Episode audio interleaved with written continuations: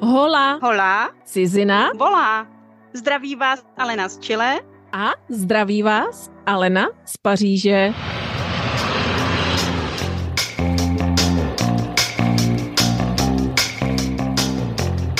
Dnešním díle Hola Hola Cizina volá se zaměříme na otázku adaptace. Všichni, co jsme odjeli do ciziny a do zahraničí, buď na kratší nebo delší dobu, víme, jak těžké bylo začít se v nové zemi rozkoukávat. Pamatujeme si asi všichni hodně dobře své první pocity a jak jsme se s nimi vyrovnávali. Co nám v těch časech pomohlo, co bylo pro nás těžší nebo lehčí, nad tím jsme se zamýšleli již mnohokrát.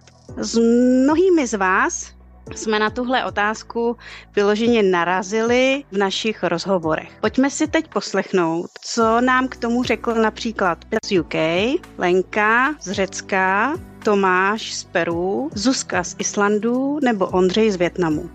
Jednak já, já už jsem zmínil, že Klára je chytrá, tak ona měla česky, ale já jsem měl anglicky, tak to bylo jako blbý. Tak já jsem prostě měl v podstatě strach být na ulici, jo. Já jsem měl prostě jako bez té angličtiny já jsem si pamatuju, že jsem potkal policajta u nás v ulici, taky klasický, já jsem ho od té doby vlastně v, eh, tady u nás ve Mustru neviděl. Ale byl to takový ten klasický eh, s tou helmou, jo, jo mm-hmm. takový, takže oni mají hned prostě o 30 cm víc.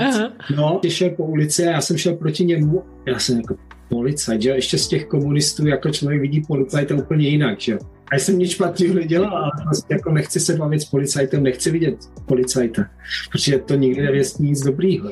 Pod... Mě tady hodně zaujalo, nebo možná taky vystrašilo, v čem jsem se necítila vlastně úplně komfortně v tom začátku, bylo takové to objímání a pusinkování při uh, vítání a loučení protože já jsem přijela z Čech, kdy vlastně nějaký objímání je víceméně vyhrazený pro úzkou rodinu a tady najednou to skočil kde kdo.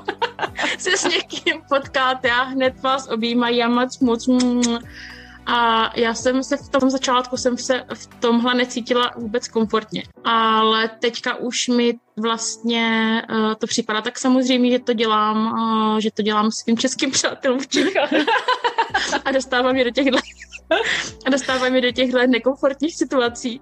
Já bych to uvedl asi teda na takovém příkladu. Já jsem před nějakýma lety se vrátil prostě po delším čase do České republiky a vždycky, když jsem v Česku, tak bydlím u rodičů i s rodinou a teď prostě přijedu a sedíme v mém dětském pokojíku teda a táta tak nejenom kouká na záclony a říká, Ježíš, tamhle ta záclona je o 2 cm menší než ta druhá. Jak to sestříhala na mámu?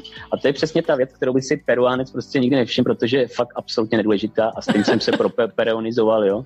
Takže bych řekl, že my někdy příliš jsme až příliš velký perfekcionisti a hledíme na plně vlastně bizarní detaily, které nejsou pro život důležitý. Na druhou stranu, tato, ten perfekcionismus v mnohých věcech pomáhá, tak právě proto pak ta mm-hmm. tramvaj přijede, jak jsem říkal na začátku 16.23 a opravdu přijede. Takže myslím si, že vzájemně bychom se mohli naučit najít nějaký, nějakou středovou hodnotu mezi tím, jo? jako nebejt mm-hmm. tak jako přehnaně jako pinktlicht, jo, a zároveň zase neházet všechno za hlavu. Jako se... Osobně myslím, že pokud eh, tě Islanděni už znají, tak se k tobě chovají velice slušně a pokud máš jakýkoliv problém, tak jsou ochotní a nápomocní všechno vyřešit. Tady není nic problém. Tady vždycky, když jsem s něčím přišla a požádala o radu, o pomoc, tak mi ty radě, rady a pomoci bylo, bylo dopřáno. Mm-hmm. A ze životního stylu se mi, uh, se mi líbí to, že oni si dokážou užívat vlastně jakýhokoliv počasí. A je jedno, jestli prší, sněží, svítí sluníčko, anebo jestli fouká. Tady vlastně na Islandu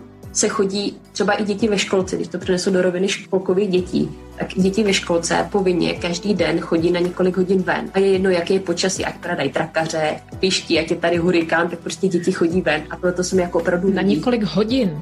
Na něk, no, většinou tak já bych řekl i možná ve vztahu eh, k tomu žití v zahraničí, že důležité je přestat být etnocentristou ve smyslu, že to, co je vaše kultura a vaše zvyky a a vaše návyky, tak to není jako to správný nebo to normální, to je jako jenom to vaše. A to si myslím, že je třeba si uvědomit, kdekoliv jste jinde, protože jinak budete kdekoliv na světě jako velice nešťastní a naopak pokud tohle přijmete, tak budete mnohem šťastnější, protože když vidíte nějaký aspekt cizí kultury, který se úplně neslučuje s vašimi třeba hodnotami nebo s tím, co znáte jako z, z vaší země, tak si říkáte, že tohle je divný, nebo tohle je, takhle to je špatně prostě, ale je důležité si myslím pochopit nebo snažit se pochopit, proč um, to takhle v té cizí kultuře je a potom akceptovat, že, že to takhle mají jako svoji normu nebo jejich normu a neplést se příliš do toho,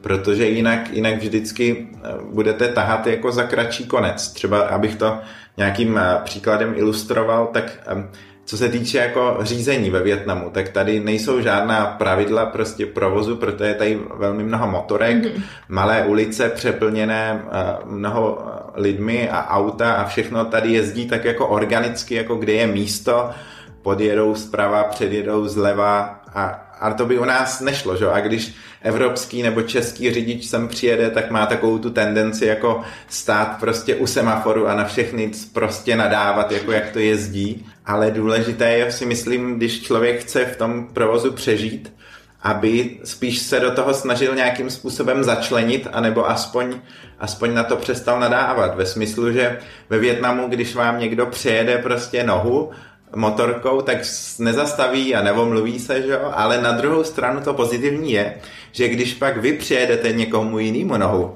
tak po vás taky nikdo nechce, aby jste se omlouvali, že jo? takže to je prostě něco za něco. A v tomhle tom smyslu dobře. si myslím... Takže adap- funguje... adaptovat se v tom dobrém i v tom zlém. ano, prostě ta adaptace je důležitá, ale hlavně si myslím prostě to, aby člověk přestal ty svoje vzorce brát jako to dobré a někdy mhm, třeba mm-hmm, se může normu. člověk jako tu normu. K tématu adaptace se nám vyjádřila také odbornice, interkulturní psycholožka, doktorka Michaela Škrábová z online psychologické poradny pro Čechy v zahraničí. Pojďme si poslechnout její názory. Tak když už se teda člověk nachází v tom procesu adaptace, tak je podle mě důležitý se občas na něj podívat tak jako z nadhledu a říct si, jestli děláme dost pro to, aby jsme si udrželi stabilitu. A k tomu já mám takový jednoduchý přirovnání. Když žijeme v naší zemi, tak si můžeme představit, že vlastně tam máme stabilitu v podobě jakýsi židle. Třeba jedna noha je, že víme, jak ta země funguje. Druhá noha je že víme, jak žádat o práci, i když tu práci třeba nemáme, tak aspoň rozumíme tomu procesu. Pak máme nějaký přátele, nějaký zázemí, takže dle může mít těch noh víc, ale většinou je dobrý, když má aspoň ty čtyři, aby se nekymácela. No a když se přestěhujeme do zahraničí, tak přestože to je třeba do země, kam jsme si přáli jet, nebo že to je za nějakým milovaným člověkem, tak je důležité si uvědomit, že vlastně ta naše stabilní židle se hodně zatřásla přestože tam je hodně věcí, které se nám líbí, tak vlastně skoro všechny ty nohy, ty stabilní židle jsme ztratili. Takže se občas zamyslet nad tím, že třeba dobře, tak jsem tady nová v Paříži, nemám tady kamarády, ale bylo by dobrý, než třeba vybuduju nějaký vztahy tady, tak třeba trošku udržovat ty vztahy na dálku. Není to samozřejmě úplně ono, ale hodně lidí z mých zkušeností, když se přestěhuje, tak je vlastně pro ně hodně náročný udržovat ty vztahy na dálku a trošku v nich poleví a potom mají takový povrní vztahy v té nové zemi, který třeba nedopadnou a najednou nemají nic. Takže když to stojí trochu úsilí, tak udržovat i ty vztahy s přátelema nebo s rodinou doma potom se zamyslet třeba, dobře, tak doma jsem třeba dělala jenom lukostřelbu a jízdu na koni, tak to v Paříži třeba nejde.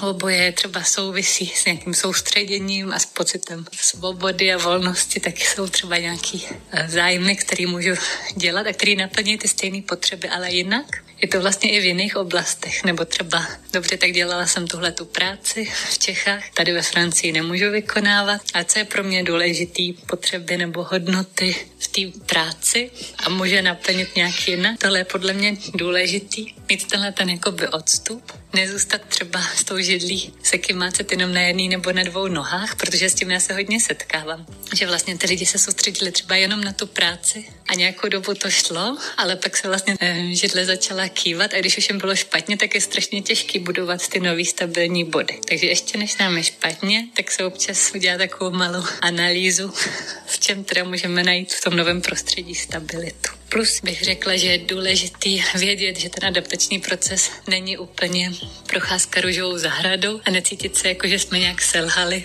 když se třeba cítíme špatně, nebo když něco nezvládáme. A už jenom to, že to je vlastně normální a většina lidí tím prochází, tak nám může trochu ulevit a snížit to, tu úzkost nebo napětí. Co si o tom myslíš, Ali? Jak jsi to měla ty s adaptací v zahraničí?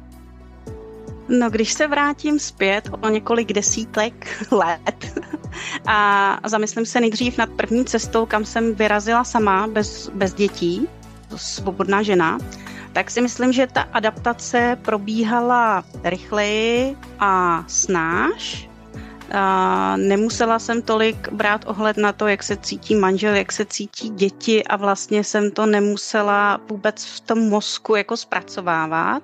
A určitě tam velkou roli hrálo to, že jsem si tu zemi konkrétní vybrala. To bych řekla, že je zásadní rozdíl oproti tomu, jak jsem se pak cítila v těch prvních týdnech ve Francii, kam jsem vlastně jela, když jsem následovala manžela, kde jsme si vlastně, ani jeden jsme si tu zemi vlastně nevybrali. A myslím, že to bylo mnohem těžší v tom, že jsme sebou brali děti a že to byl krok do velkého neznáma kvůli jazyku.